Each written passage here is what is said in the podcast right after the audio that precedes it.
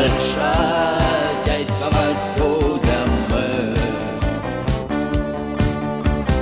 Дальше действовать будем мы. Здравствуйте, уважаемые господа и дамы. У нас сегодня в гостях Максим Каширин, основатель компании Simple, э, виноторговая компания, которая объединяет в себе непосредственно торговую компанию, потом туристическое агентство, э, школу виноделия, или ж- а, школу вина, журнал. В общем, такой винный холдинг э, образовал Максим и возглавляет его уже 16 лет. Сейчас мы у него узнаем, как он добился успеха. Выглядит очень хорошо. И часы красивые, у него FP Journe, самые лучшие часы. У нас в программе можно джинсу делать. Так что бренды будем называть сегодня с утра до вечера. FP Journe, самый лучший бренд часов. У кого его нет, тот неправильный человек. Максим Каширин. Родился в 1967 году в Москве. В 1994 году основал виноторговую компанию Simple. В 2001 году создал школу сомелье Энотрия, в 2003 винотеку Гранд Крю. Вице-президент общественной организации «Опора России». Максим, какое любимое вино? О, второй бренд. Мое. Которое я продаю. Знаете, как я Я думал, встречался ты с одним... Петрюс. Нет, я встречался с одним американцем, который один из владельцев э, второго в мире дистрибьютора алкоголя вообще. В- Там ворот 9 миллиардов долларов. И как мы с ним говорили, он говорит, самое любимое мое вино это то, которое я продаю. Как только я перестаю его продавать, я его больше не люблю. Но стоит ему вернуться в мой портфель, я люблю его снова. Поэтому, понимаете, э, шутка шуткой, но имея в портфеле 4000 SKU, да, то я относюсь к этому профессионально. Э, Очень трудно сказать, что вы любите, потому что ну, это там необъятная история. И, э, знаете, я люблю даже многие недорогие свои вина, потому что они очень хороши за те деньги. Поэтому А какое лучшее вино по соотношению цена-качество? мое. Но это реально сложный вопрос. Вы понимаете, вот все пытают, Ну, жемчужина, скажи просто, какие бренды жемчужины твоего Ну, настоящие портфеля? жемчужные нашего вот портфеля, так если говорить серьезно, да, то, конечно, это маленькие бургундские производители. А Если мы говорим там о белых винах, это там Этьен Сузе, Марк Колан, Берлами. Такие ребята, которых вы даже не слышали и не видели, потому что мы получаем квоту там 120 бутылок в Даже год, я про них не 180, слышал. да. Потому что по- там есть красные, прекрасные, опять же, бургунцы, и мы не будем говорить о Бордо, потому что Бордо всем понятно, да. Вот, мы э, работаем с такими хозяйствами, как, например, Доминио де Пингус из Испании, очень известное. Э, мало кто знает, оно сегодня там уже стоит порядка 500-600 евро бутылка, и спрос на него сумасшедший. Максим, как получилось так, что в 1994 году была основана компания? А, Компания вообще была основана в 93 году, а в 94 году мы начали заниматься вином. Это случайно произошло. А, Я считаю, что любой предприниматель или там, человек, который по духу хочет быть предпринимателем, он должен приглядываться к шансам, которые дает ему жизнь. То есть жизнь всегда подбрасывает шансы, понимаете? Она как бы вообще полна вот этих всех а, а, моментов, идей самых безумных. Вот автор одной из безумных идей рядом сидит. Поэтому, Какой именно? ну вот банк, например, это же, это все, это все как бы определенные, понимаете, это предприниматель, это ну, как бы вера, там, риски определенные, целеустремленность, да, потому что ты видишь какой-то шанс и у тебя есть какие-то интересы, которые совпадают с этим шансом. У меня был интерес всегда там найти какую-то там сферу применения более а, серьезную, чем просто там купи-продай. Потому что я был аспирантом, за, там, в аспирантуре э, учась, уже понял, что я не могу семью содержать, потому что ну, аспирантская стипендия 130 Родился рублей. здесь? Да. Вот. А, Занимался я серфпроводниками в то время. И я понимал, что ну что, вот она фундаментальная наука, денег нет, ну что вот ты будешь делать там? Заниматься прикладной наукой, тогда прикладная наука, это там примитивщина была реально, это перестройка, я учился в аспирантуре в 90-91 году. Это вот прям вот, ну совсем самая тяжесть до развала Союза, до путча. И я ушел, потому что я понял, что ну что я могу сделать там. Я четко понимал, что я не Эйнштейн и не стану на Западе э, ученым, э, ну, кто знает, конечно, но в тот момент ты понимаешь, что ты не представляешь из себя какого-то интереса, и тем более это отрасль отнюдь не компьютерное программирование, где можно там, придумать и выстрелить, да. И я ушел просто в никуда. Я стал там как-то пытаться что-то где-то, там тогда компьютеры, там, факсы, ксероксы э, продавались весьма активно и, и прочее, прочее. И потихонечку, э, скажем так, так получилось, что я открыл небольшой э, супермаркет, э, там где-то на 120, там, 150 метрах квадратных. Тоже случай мне, вот случай мне помог случайно взять помещение в аренду. Я просто зашел с улицы, честное слово. Я просто зашел с улицы в магазин. аспирантов, да? Нет, уже я ушел, я как-то ехал мимо, и у меня была идея такая, я вижу магазин продукты, огромный, полупустой, ничего нету, целое крыло вообще там реально, ну, брошено, там что-то стоит. Я зашел к директору, говорю, вы знаете, такая вот есть идея, вот как вы посмотрите, если мы сделаем такой вот супермаркет, вот мы будем сюда поставлять продукты, там, из-за границы, там, тот, тот, тот. А деньги? Где оборот? А деньги был другой приятель, который работал в банке, которого нужно было убедить в том, что нужно дать сюда кредит. Ну, то есть это все вот такое. Это, э, То есть своих не было, вот на заемные. ну, окей, там было, там, что там было, там, ну, там было, там, не знаю, там, 3000 долларов, там, грубо говоря, там, каких-то там 5, может быть. Но это, я могу сказать так, что когда я начинал вообще всем заниматься, я даже вечером а, еще бомбил на машине, потому что мне нужно было содержать семью, и я понимал, что если я не зарабатываю сегодня, я хоть как-то должен, э, ну, что-то принести домой. И я совмещал там работу днем, как работу на себя, попытку заработать денег там с бомбежом вечером или ночью. То есть сегодняшнему молодому поколению это кажется совершенно странным. Они хотят сразу хорошую работу. У меня отец ученый, мама преподаватель. Это, пожалуйста, это чистый бюджет. Люди, которые потеряли сразу и все. Поэтому, ну что, Ну да, так и есть. Я в МГУ выступал три дня назад а перед студентами, и на первом ряду сидела э, девушка, и у нее Бенетон, красивая э, была футболка, там, не фут- ну неважно, Пред- э, вещь Бенетон. И она задала вопрос такой вот, э, связанный с предпринимательством всегда, но в контексте, что вот вам в 90-е было хорошо, а мы вот сейчас нам все плохо. А я, я ей не сказал, правда, но я поймал себя на мысли, что я первую вещь Бенетон, помню, в открывшемся магазине в ГУМе, купил, когда я уже имел сеть магазинов в Петербурге, Техношок, когда я уже заработал там какие-то... И я долго думал, купить, не купить эти белые, помню, льняные штаны. Я мялся-мялся, они стоили 80 долларов. И я очень долго думал, и в итоге купил. Это был уже 90, по-моему, там, 4 или 3, 93 год. Вот. А сейчас эти студенты, у которых, которые жалуются, что им плохо жить, а нам в 90-х якобы было очень хорошо, они сидят в кофточках Бенетон. Понимаешь, да? Да, То есть конечно. это нонсенс. И когда открылся первый Макдональдс на Пушкинской, на выходных мы из Питера поехали ночным поездом, приехали, вышли э, на метро, стали в очередь, отстояли, сходили, вернулись опять ночным поездом, потому что ночным, потому что на отель денег нет. Понятно, да. И всем рассказывали, что мы были в Макдональдсе. А они в Макдональдс ходят и не осознают. Поэтому зажрались к черту уже совсем. Ну, Это- это молодежь? И потом, потом вот это вот убивание духа предпринимательства, которое происходит, это вот желание э, вот как-то гарантированно все получить, они задают часто вопросы. Ну, а вот где гарантии? Вот как вот сделать так, чтобы гарантированно что-то было? Ну, какие гарантии в свободном предпринимательстве? Вы должны четко понимать, что вы э, делаете какие-то вещи на свой страх и риск. И многие люди там и квартиры закладывали. И я могу сказать, что когда я взял кредит на магазин, я сказал своим родителям, что вот вы знаете, Я бы я даже вот- так сказал, а кто не закладывал? Э, Вот я вот пошел на такой риск, я вот э, там, ну, меня не закладывал квартиру, но вот я так и так, банк просто меня там знает, поверили там и так далее, будут контролировать, что я делаю. Они реально контролировали там все 4-5 месяцев, пока я строился, что деньги там не ушли куда-то там в карман, да. И мы открыли этот супермаркет. И вот там я продавал, я начал продавать вина, сначала покупая их у российских, э, там, тогда локальных поставщиков. Э, 90, 90% компаний уже нет, они все уже померли, те, кто был тогда. А, И э, как-то меня там, скажем так, один из наших постоянных покупателей, который ходил каждый день, жил рядом, он меня познакомил с В одним... этот магазин, да? Да, он меня, я с ним просто разговорился через какое-то время, потому что, ну, каждый день человек ходит. Вот. а, Он меня познакомил с парнем по имени Анатолий Корнеев, вот, который в то время уже работал на итальянскую компанию какое-то время, которая поставляла вино еще в СССР, в Березке, в Внешторг там, и так далее. И он в эту тему влюбился, будучи э, выпускником МГУ, гуманитарием. Ему тема понравилась, а я уже думал, что-то надо искать такое, надо какую-то тему. Что магазин там? Ну, либо нужно плодиться этими магазинами, а это новые кредиты. А тогда, ты не поверишь, я взял кредит, мой первый кредит была ставка 200 годовых Мы помним эти. в рублях. 200. То есть просто это, сейчас кому говоришь, люди не верят. Но это такие были ставки.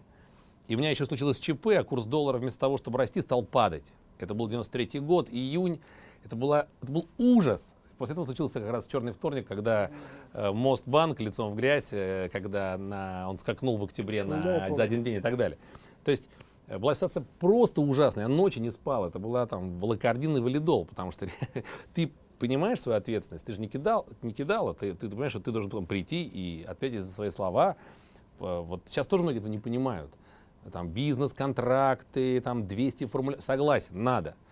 Но где же этика, где же мораль? То есть как бы надо не забывать, что бизнес все-таки строится на каких-то этических принципах. Бизнес не делает роботы, которые покупают и продают акции по вашей команде, зарядив там программку. Бизнес делают люди.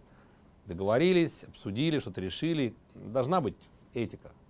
И у компании должна быть какая-то позиция в этом плане и так далее. Так что как-то вот, не знаю, мне кажется так. А нынешнее поколение, оно не очень это просто прожило, оно не очень это понимает. А родители бывают, их хотят просто их от этого уберечь. Сами помню, как это Возникла идея сделать виноторговую к- Он предложил эту идею с вином, а я за нее ухватился, потому что считал ее действительно интересной. И я понимал тогда трезво, что... Что Ну, люди пьют. Ну, это, это, конечно. Трезво понимал, что люди Понимаешь, пьют. я когда открыл магазин, скажу только пример. Я когда открыл магазин, пришла у нас там первая фура с товаром, мы еще не выложили товар, мы сидим там, перекусываем, народ идет мимо витрины и начинает стучаться и показывать, что он хочет это купить, потому что мы привезли э, товары, которых не было в Москве совсем. Мы все покупали во Франции, мы привезли, там до сих пор помню историю, пришел к нам представитель Швепса, э, Тоник, знаешь, пришел и увидел Швепс, который никогда в своих глазах не видел. Он говорит, а что это такое? Мы говорим, ну это Швепс, вот такой, такой, такой, такой. А где вы его взяли? Я такого даже не знаю, что бывает. То есть у нас были товары, которых не было в России. Но я понимал, что все компании мультинациональные, большие, они не будут сидеть э, где-то, поставляя сюда там, товары дистрибьюторам. Рано или поздно все эти ребята будут здесь со своей структурой, со своим офисом, с логистикой. И я искал бизнес, в котором твоя роль как э, э, продавца, не производителя, а именно продавца, она будет гораздо более защищенной. В том плане, что никто не придет и не скажет, ну, спасибо, старик, очень приятно было. Дальше мы сами. А какое вино лучше всего продается? Сегодня итальянское. Глобально сегодня мы говорим о том, что итальянские вина продаются, вот у нас, по крайней мере, продаются больше. В целом в России, конечно, продаются там болгарские, например, вина. Раньше продавались молдавские. Но это все ценовой порог. А российские наши продаются? Ну, наши продаются российские тоже очень хорошо, но там надо там разобраться, сколько сделано из реально русского винограда, а сколько типа российское, но А есть там мешают из- спирт ну, с чем-то там? Там, вот в общем, всего Всё- много. Всего есть. А хорошие вина российские? Ну, тоже есть. Я не могу сказать, что я большой знаток, но однозначно сейчас видно, что многие хозяйства начинают э, действительно жить по принципу там, нормального э, винодельческого бизнеса. Там тот же Боря Титов, Собрау Дюрсо. Мы надеемся, очень хороший пример, и Шато Легран Восток, и другие. Там, понимаете, конечно, у нас нет вообще никакой поддержки от государства. Во всем мире виноделие датируется. Э, Вот эти фермеры, которые владеют землями, которые делают вино, Ну, государство минимум их квотируется. помогает им там льготы налоговые там, и так далее, так далее. Почему? Ну, потому что человек самозанят. Часто их вина это гордость нации. Вот. Потом это а, экспортный продукт, соответственно, это выгодно Ну, Ты государству. забыл, у нас газ гор- гордость нации. Э. Поэтому мы все его качаем из газовой плиты в баллоны и продаем на экспорт. А нет, но на самом деле у нас ничего этого нет. У нас винодел реально, он просто брошен. И он э, ну, никаких не имеет преференций. Естественно, крупный ботлер, который поста- поставил э, линию по розливу и закупая дешевый виноматериал, там, подмешивая там, и так далее, у него все хорошо, потому что он на объеме. А, вот. Но я думаю, это поменяется немножко. Вот как раз я приехал вам на программу сейчас из, вот из Госдумы, где мы обсуждаем новую редакцию закона об обороте алкогольной продукции, этилового спирта и так далее. И вот мы пытаемся там сказать, что нужен вообще там отдельный закон, например, о вине, как отдельный закон о пиве, не потому что это там не алкоголь, это алкоголь, но алкоголь уже стал сегодня, как и многие вообще сферы бизнеса, настолько разноликим, что одно законодательство не в состоянии, один закон регулировать всю отрасль. Вот, ну просто бизнесы стали так диверсифицироваться серьезно, что нужно уже глядеть на тонкую настройку в 21 веке. А мы пока пытаемся вот одним законом убить там все. Наш читатель задает тебе вопрос, а как ты относишься, а, ну, он пишет, как вы относитесь к запрете продажи алкоголя после 23, ну, потому что Госдума... вот, Да, да, да. Ну я спокойно отношусь, сразу. в принципе, потому что на самом деле есть, конечно, некоторые, может А его ну, уже приняли, уже нельзя покупать? э, Ну вот сейчас как раз этот законопроект, он сейчас обсуждается, и, и там есть э, разные, уже многие регионы на самом Подожди, а в деле... ресторанах тоже нельзя Нет, будет? это имеется только розничная торговля. Э, Там есть много нюансов. Вот сегодня как раз обсуждали, что делать аэропортом, что делать э, э, вокзалом железнодорожным, потому что там жизнь кипит 24 часа в сутки, и люди, которые ждут э, поезд, не могут купить в магазине банку пива, ну или не смогут. Не очень здорово. То есть там не все так э, гладко. С другой стороны, ночная преступность очень велика.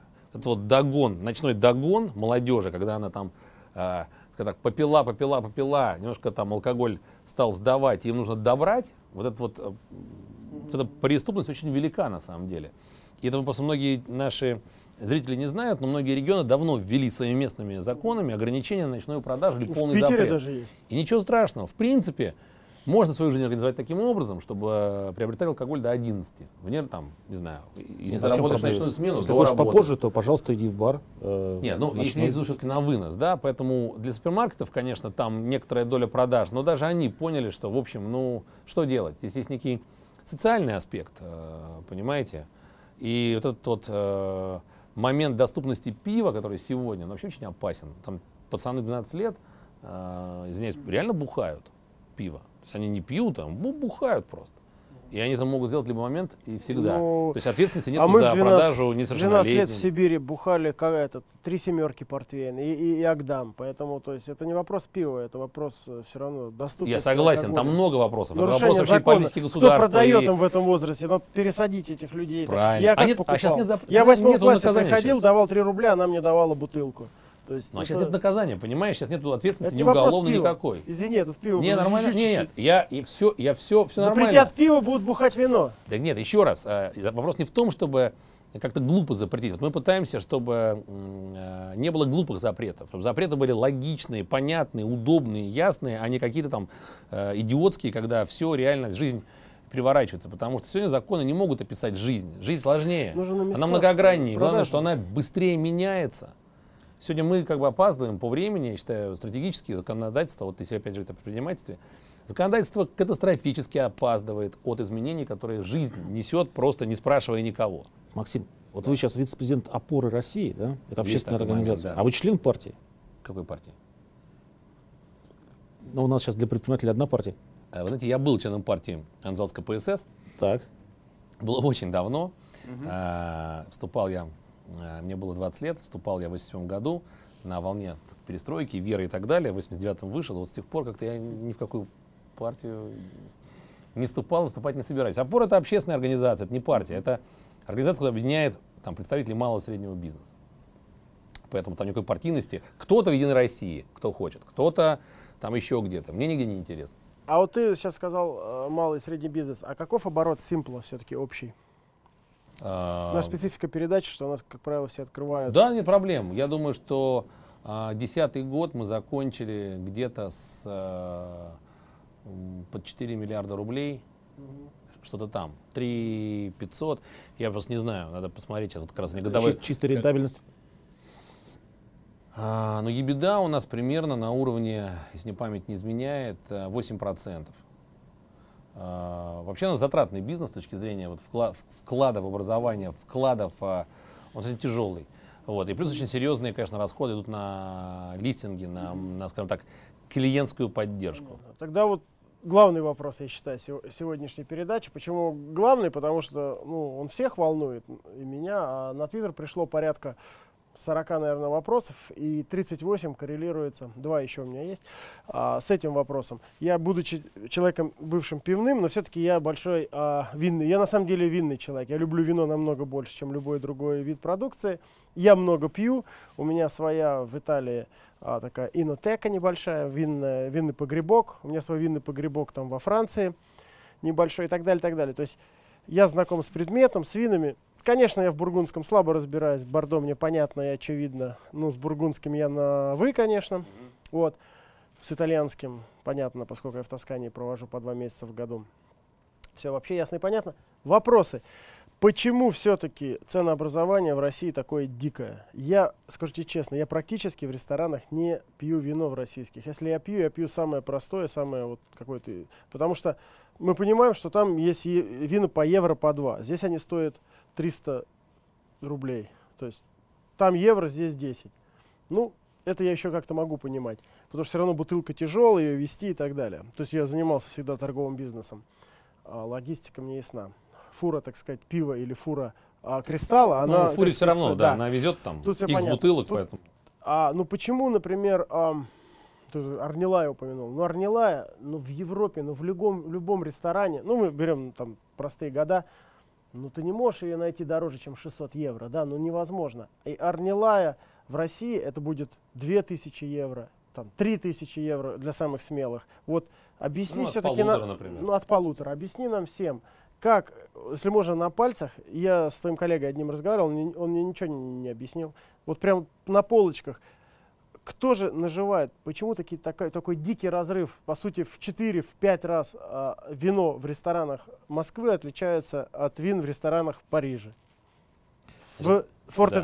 де. Да, здесь и три, так далее. три, три больших... а, Если ты говоришь, что затратный бизнес, только что ты рассказал, что как он, и беда, которую ты назвал, она достаточно низкая, ну, в общем и целом. То есть вроде вы не жируете. Если мы с Хасисом тут беседовали, тот вообще еле-еле, э, так сказать, а, концы с концами сводит. Так а где эти 500 процентов-то? У рестораторов. Ну, ну, в общем, да. Больше всех, конечно, зарабатывают рестораны с точки зрения и абсолютной суммы, и процента наценки. То есть, грубо говоря... Я был ресторатором, тоже не сказать, Ну, что ну, там просто не знаю. входные цены тоже, мама дорогая. Ну, вот я могу просто рассказать там... Ну да, вот расскажи нам. Берем бутылку вина, которую ты закупаешь в Италии, хорошего вина, а, там, Массетто, да, Вот какой-нибудь, я, не надо никакого массета. Вот Давай. я, предположим, тут который, ну, чтобы бренд момент. был известен. Ну, не знаю, постараюсь... Вот э, эту метаморфозу превращения 100, рассказать 100 даже без евро бренда, в а 1000 просто евро. в цену. Значит, вот те вина, которые стоят в закупке там, дешевле 5 евро, они достаточно сильно удорожаются. В Логистика. целом, да, накладные расходы, понятно потому что далеко мы находимся. Ну да, это понятно. Да, возим мы только термофурами. Наши уже зрители там, поняли, далее, что да. фура, стоящая 5000 долларов, ну, внутри, и фура внутри, которой там 100 тысяч долларов, она стоит 5 Да, тысяч доставки. надо- Поэтому доставка на дешевое вино, дешевое не может стоит- быть дешевым. У нас доставка, у нас только доставка стоит 8 тысяч, потому что мы везем холодильник только понятно. через Финляндию, по хорошим дорогам и так далее. Мне больше к дорогому вину вопрос. Итак, Смотри, фура стоит доставить из только доставка. да, вот Конечно. мы вот везем фуру там из Италии, из Франции, откуда угодно. Но, Только, по- только но поскольку вино дешевое, ты размазываешь туда, и То поэтому там оно удваивается расходы там просто сразу идут. Там У нас- все ясно. У А нас вот вообще дорогие- дешевых вин быть не может, вот, вот таких.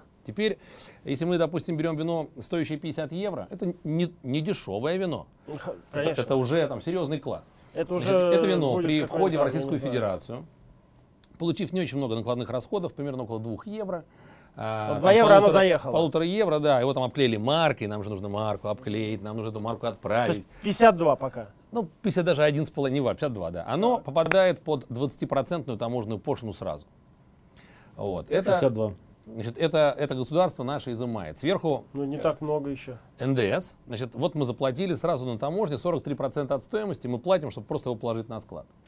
Конечно, нам НДС потом зачтут. 20 евро. Но да, это да. там произойдет сильно-сильно не скоро, потому что ресторан у нас берет вина с отсрочкой и платит Ну, не окей, спеша. 70 евро. Значит, у нас уже как бы инвестиции, которые мы потратили, да, чтобы его вот сюда привезти и предложить клиенту, там 70-75 евро на эту бутылку. Э, Мы реально, Пока еще нормально. да, мы реально, мы нормально. реально его отдаем в ресторан где-то примерно а, от 100 до 120 евро в зависимости от, от, так сказать, ну, ситуации. Потому что есть э, бэк-выплаты. Например, я даю по 120, но ресторану даю с каждой проданной бутылки на маркетинг 10% а там, э, раз. Или обязан проводить у него ивенты. Или там то-то-то. Предположим, вот где-то такой диапазон. Пока А дальше, нравятся. а дальше мультипликатор 3 минимум. То есть у нас наценка где-то А, составляет порядка... 450, и в итоге вино, которое 50, а в ресторане значит 10 70, стоит 450. И мы Ну, рестораторам... не, это получается 4 раза дороже. Нет, 50 стоит там, а в ресторане... 70. Но там в А ресторане... это тоже большая разница. Потому что в Италии, я не знаю, кто-то не знает, э, и- и это было смешно, но ты знаешь, хороший производитель, э, Ерман называется. Я туда приехал на Ерман. А- а- Одно, ну, мне очень нравится его белое вино, называется, мы здесь Джинсим, а, Dreams. You know, Да, ну если... Where wine, да, так сказать, now just a dreams. Dreams, я означает Dreams, который я всегда привык брать в ресторанах за 80 евро в итальянских. В магазинах оно стоит, кстати, вот итальянская система ценообразования. 80 в ресторане, в магазине оно стоит 60, 60. 65, Да. 60, 20 евро разница, да. Я приезжаю на, ск- к- ну, на завод, оно там продается у них за 50. Я говорю, а как-то непонятно никогда, бери сколько хочешь, да. То есть вот у, у них нет, у них наценка между э, дистрибьютором и рестораном. Ну, там совсем так, просто 15%. Ерман и все, все виноделы, которые продают винодельное вино, всегда продают его дороже Ну да, тебе, из-за чем маркетинга. на самом деле. Нет, да, чем да. на самом деле они продают дистрибьютору. Почему? Потому что, ну, как бы это как розничная продажа. Ну да, да, да. Мы знаем прайс... Но они э, ограничивают еще там количество. Ну, немного. это не они очень там много, типа да. коробку Это не очень много, там, конечно. Так вот, а, есть рестораны, которые потихонечку пытаются там с вином как-то по-другому работать. Хотя бы на дорогие вина делать, ну, там, хотя бы 100% наценки.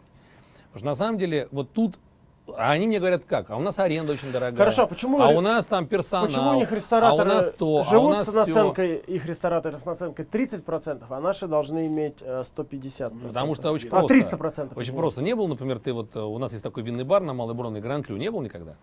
К сожалению, нет. Вот ты сходи, ты поймешь. Вот у меня винный бар Гран Крю, 100 квадратных метров, 20 посадочных мест. Мгм. У меня на весь бар работает 5 человек. Охранника нет, гардеробщика нет, кассира нет, а, одна уборщица. То два повара, расходы. да, два повара и два э, кависта, они же официанты. Моя идея была какая? Я делаю европейскую модель, при которой в ресторане нет Ой. толпы народа. Я в таком был, называется Треби Керри, может, знаешь, местечко? Ну да, уже Конкурента рекламируем, да? Да, я не помню, живы они или нет. Но Ну, у нас- интересное место такое было. У нас как бы немножко там более серьезный уровень.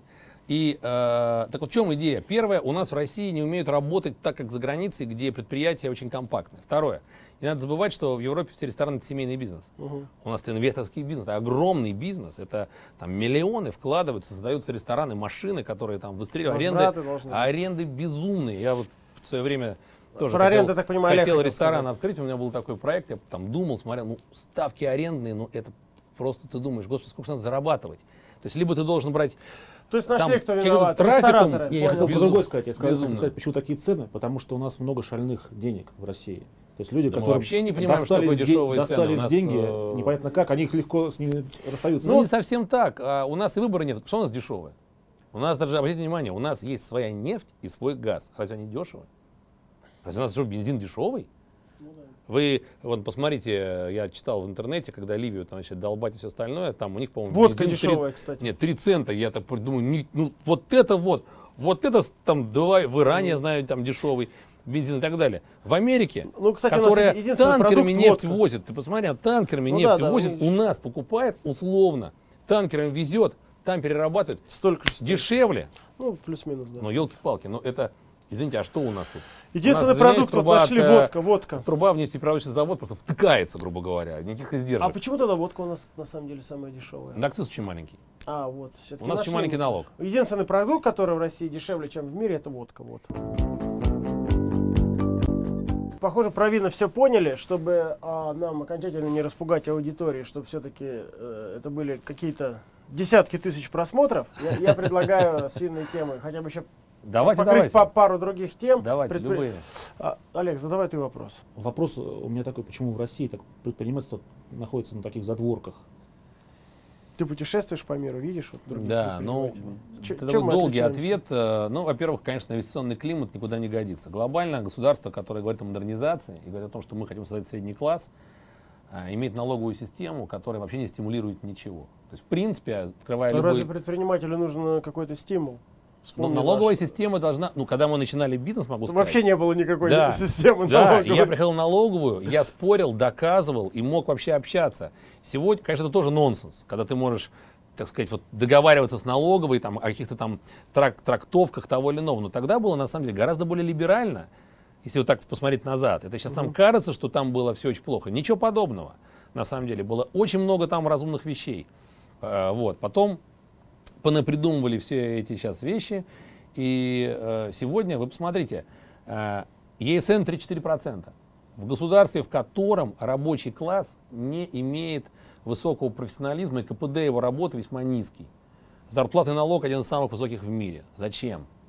НДС, налог на добавленную стоимость. Мы хотим в стране развивать производство, то есть добавлять у себя в стране стоимость, а не за границей. 18%. В Швейцарии 7%. Извините, а что вы хотите сказать, что вы с такими двумя налогами, налог на прибыль это не важно, он может быть хоть 50%, если прибыли нет, то налога нет. Поэтому мы его не должны рассматривать, когда говорят, вот мы на прибыль маленький налог, а что, она будет прибыль? В- тут что еще и платят, как говорится. За- Поэтому, Зато 13% на, На доходы- на доходы страну, где больше всего миллиардеров живет. а почему? Ну потому что Себе. это себе, Для да, это же надо же налог низкий. 9% на дивиденды, кстати, очень хороший Опять налог. же, мы же инвесторы. Так вот, если ты предприниматель, ты должен потом. Я начинаю бизнес, прихожу, например, там условно открывать кафе, парикмахерскую, все что угодно, потому что мы должны думать не о огромных проектах, которые рождаются единичным эм, варианте. Давайте посмотрим на массовый рынок, на регионы посмотрим. Где семейные кафе, где семейные рестораны, где пекарни, где все это? Да нигде, потому что мощность электрические не получить. Аренда даже там жуть, разрешение кошмар. То есть фактически тебя страна встречает и говорит, Хочешь бизнес? Плати тотально за все. И когда ты начинаешь делать бизнес-план и садишься а, с этими цифрами, у тебя становится реально очень плохо. Вот я открываю винный магазин Гран Крю площадью там 70 метров квадратных. Ну, казалось, 70 метров квадратных. 300 тысяч долларов издержек на один магазин. 300 Как тысяч. складываются эти 300? Ну, это аренда за время строительства. Сколько? Ну, примерно аренда сейчас составляет там 2000-2500 долларов метр в год. Это мощность электрические, которые нужно купить по 100 тысяч рублей за киловатт. Сколько надо киловатт? Ну, Хотя бы 15 надо купить. 15. Обычно в помещении, окей, бывает, что есть. То есть Бывает- полтора миллиона еще Бывает, что за 5 работу. есть, бывает, что 7 есть, бывает, что 10, ну, по-разному. Вентиляция, кондиционеры надо создать, оборудование нужно там красиво поставить и прочее, прочее, прочее. А что у нас дешевое? Нас строительные работы даже дорогие. В итоге ты получаешь накладных расходов на вот все вот это столько, что, грубо говоря, это может себе позволить только богатая компания, которая готова ждать. Вот у нас срок окупаемости магазина 5-7 лет. Мы готовы ждать это стратегические инвестиции. Мы создаем там свою сеть винных магазинов в Москве. Конкуренции нет у нас в стране, поэтому и цены такие. Да, ну, она есть конкуренция, просто э, Ну, какая-то, да, но же это в не Америке то. провел да, да, но это не Я то. там тоже несколько Это год- не то, годов понимаете? провел. Это где что, такое, что должно быть, чтобы у нас пошел бизнес? Во-первых, на мой взгляд, там, ну, во-первых, нужно выбросить на рынок рабочую силу из армии, милиции, налоговой службы и так далее. Нужно, нужно госаппарат бросить обратно. Они же сегодня так сосут людей с рынка труда, что люди стоят очень дорого, потому что они реально главные А вот потребители. что сказал, есть конкуренция. э, Извини, хочу тебя по- по- целых ресурсов. подискутировать. А где она есть? Вот ты, ты ее ощущаешь? Вот я что по большому счету Ну, вот за людей, ощущаешь. э, Максим говорит, конкуренция Ощущаю, ощущаю, безусловно ощущаю. У нас Ну, на рынке, конкуренция? на нашем действует Особенно там, у тебя, где у тебя бренды в эксклюзиве. нет, у других другие бренды. Ну? А рынок все равно не огромный. Рынок не такой, что я сегодня выбираю, кому продать. Вот пока рынок покупателя.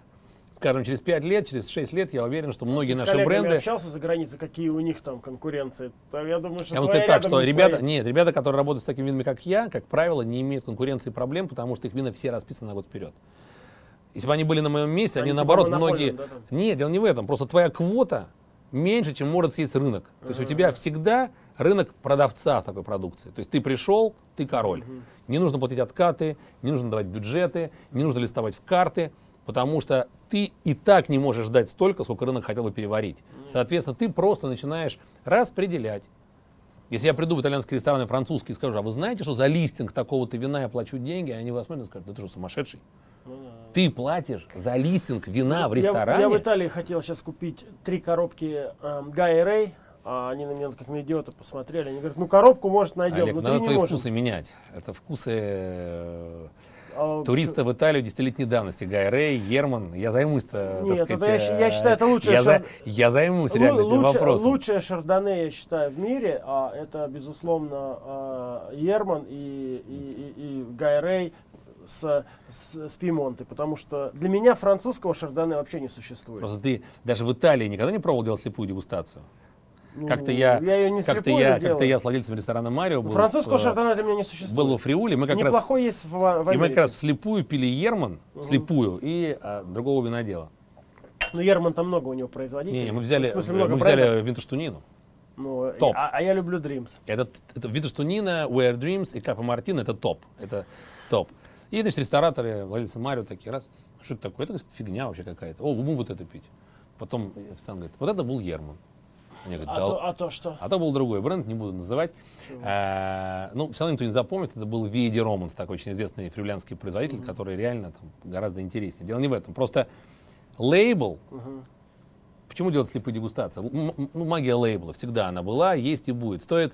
Ну, это от- же не самое дорогое от- вино называется. вот, э, нравится, вот этот знаю. парень, которого я назвал, он стоит вдвое дешевле.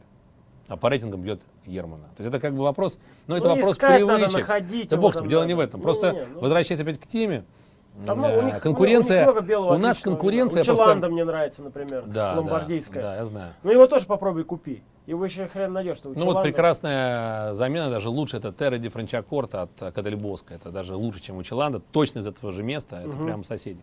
Но дело даже не в этом. Вот все эти вина, что ты назвал, их по идее нужно не продавать, а квотировать. Сейчас все импортеры, вот кто возит эти вина, которые ты называешь, не говоря о нас, они все равно бьются за продажу, потому что их квота все равно больше пока, чем рынок может переварить. Конкуренция есть. Есть, да? Да, она, конечно, изменится, она останется на рынке массового вина всегда, потому что там просто появится больше поставщиков. Вот тогда, Олег, кстати говоря, возвращаясь к вам, тогда это будет рынок более простых знаний.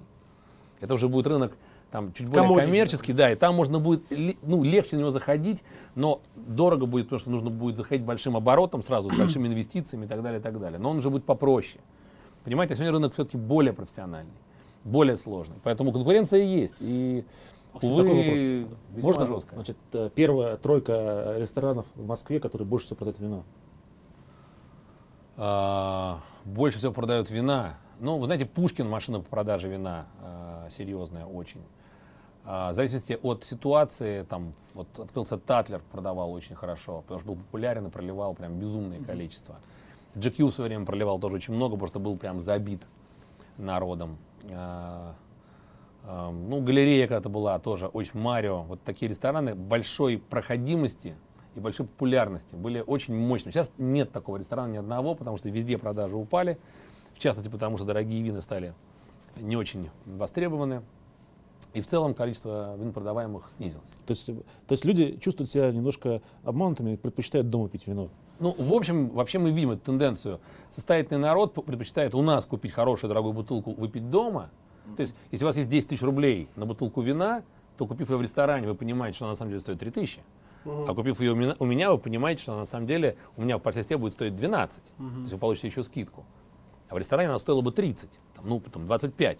То есть получается, что Добавленная выгоднее у стоимость. меня купить за 10, то есть эти вот деньги Ну взять так тоже сравнить нельзя. В ресторане атмосфера, так сказать, там, друзья, там. Конечно, конечно. Поэтому люди, когда в ресторан идешь, идешь за другим. То есть, когда у тебя в... Либо могу прорекламировать наш винный бар, где наценка на вино составляет, сейчас скажу, 20%. Еще раз, какая улица, где это? Это Малая Бронная, дом 22. Надо заехать. Берете любую бутылку с винной полки, плюс 20%, и она на столе у вас открывается, вы ее пьете. Поедем, любая. поедем. Плюс куча по бокалам. Все это вообще место было сделано как вот попытка показать, что вина могут стоить других денег. Но поскольку там 20 мест, мы не в пику рестораторам, а это Там, вот... кстати, ресторанов много вокруг хороших. Да, да, да, да, да, да, да. Это- Итальянский, в частности, есть неплохой. Да, но мы находимся прямо около Донны Клары. Да, да. Фактически там вот на углу Донны Клары, мы Мгм. прям рядом находимся. А ты по-французски или по-итальянски говоришь? Итальянский. Понимаешь или говоришь? Или Ну, я и это? понимаю, говорю, это все такое э, э, самоучество. То есть я научился разговаривать просто от того, что я с ними очень много общаюсь и делаю кучу ошибок, но я не стесняюсь, я давно понял, что когда мы видим с вами на Красной площади иностранца, который говорит, моя хотеть пройти красный, там, не знаю, площадь, ты будешь говорить, о, молодец, как по-русски говорит, а он Да. там сделал 10 ошибок. Так и нам надо не бояться и Ну, спокойно я разговаривать. Примерно так. Да, и какие проблемы? Они счастливы от того, что мы, по крайней мере, не боимся и выдаем на гора там смешные фразы и так далее, и так далее. Поэтому это, это такая страна, нельзя не любить. У меня вот если брать Европу, Италия, пожалуй, ну, самая любимая страна из э, всех.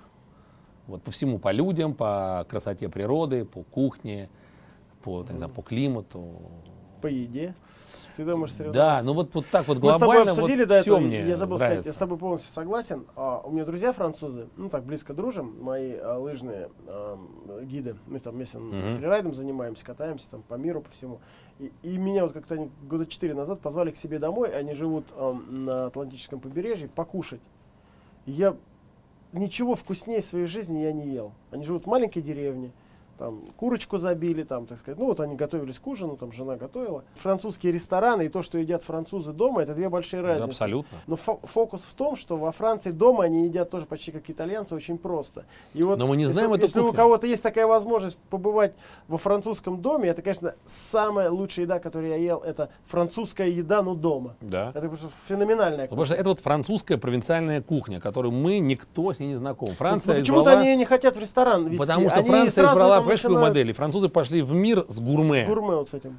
А для Так всех не гурме это в мир, шок. подожди, даже у них там, ты поедешь в, в Провансе, ты остановишься, везде будет уже с претензией все это, да? А вот Но- дома но- они едят но- совсем Но есть по-другому. и простые ресторанчики, просто, ну, грубо говоря, ты о них не знаешь. Ты о них не знаешь. Сейчас там тоже, конечно, многое меняется, но им придется много работать, потому что они изначально себя запозиционировали слишком на сложном уровне, а народ Да. реально ну, не готов к этому каждый день. Вот именно, каждый день не готов. А еда должна быть такая, каждый день готов ходить. Да, что итальянцы добились в общем Да. и целом простотой. Максим, во-первых, спасибо огромное за то, что посетили нас сегодня. у, Спасибо нас есть, вам. у нас есть такая рубрика, за- завершающая каждую программу, нужно посмотреть вон туда в камеру. И а, Обратиться напрямую. обратиться напрямую к молодому человеку э, или девушке, которая родилась э, в Москве сейчас живет ей 18 там, лет, и сказать ей или ему а, о том, что, что, как ей, собственно, развиваться в этой жизни. Что делать-то? В наше непростое, тревожное, я бы сказал, время. Ну что делать? Ну, во-первых, учиться по-настоящему, не учиться для диплома, для галочки, для папы, для мамы. Это первое. Знание это фундаментально, это надо. Э, неважно, будешь работать по специальности или нет, это то, что тебе всегда пригодится. Второе, верить в твои, свои силы и всегда искать свой шанс. Э, никогда не думать о том, что кто-то что-то даст тебе в этой жизни, ты устроишься на теплое место и все будет хорошо. Даже если случится, как правило, это не твоя заслуга, как правило, не ты эту жизнь сделал, и если ты выпадаешь из этой обоймы, ты потерян. Поэтому э, верь, ищи, стремись, не, не бойся. Вот как бы будь свободен и мысли свободно. Спасибо за, Дальше действовать будем мы. за. Спасибо за Спасибо, ценный спасибо совет. вам большое. Все, все доброго.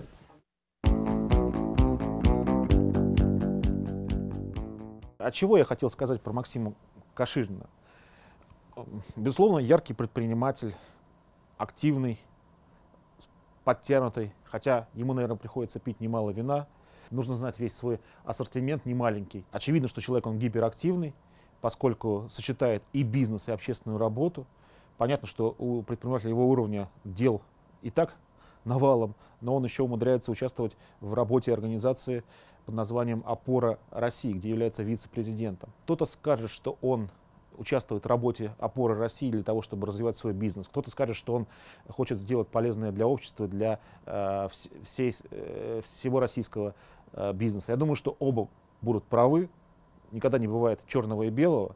В данном случае ситуация как раз такая вот золотая середина. Видимо, Максим Каширин хочет и помогать обществу, и за счет этого развивать собственный винный бизнес. Здравствуйте, уважаемые дамы и господа. А, Резюмируя передачу с Максимом Кашириным, а, владельцем, генеральным директором, вдохновителем а, винной компании Simple.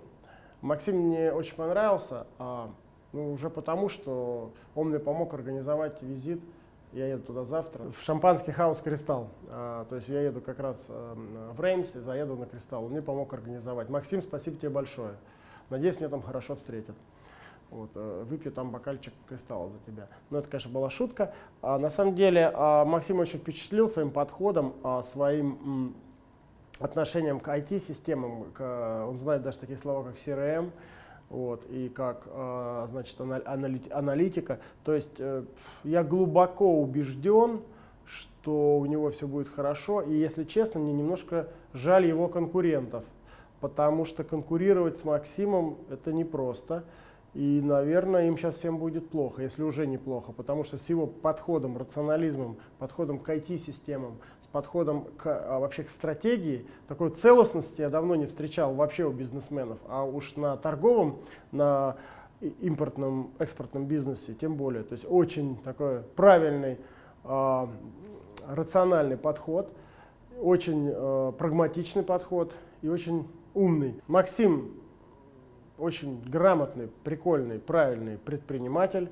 И при этом он предприниматель и хороший менеджер, что очевидно. А это редкость на самом деле, потому что не так много предпринимателей, хороших менеджеров. Вот. Э, например, я себя к таковым не отношу. Спасибо, до свидания.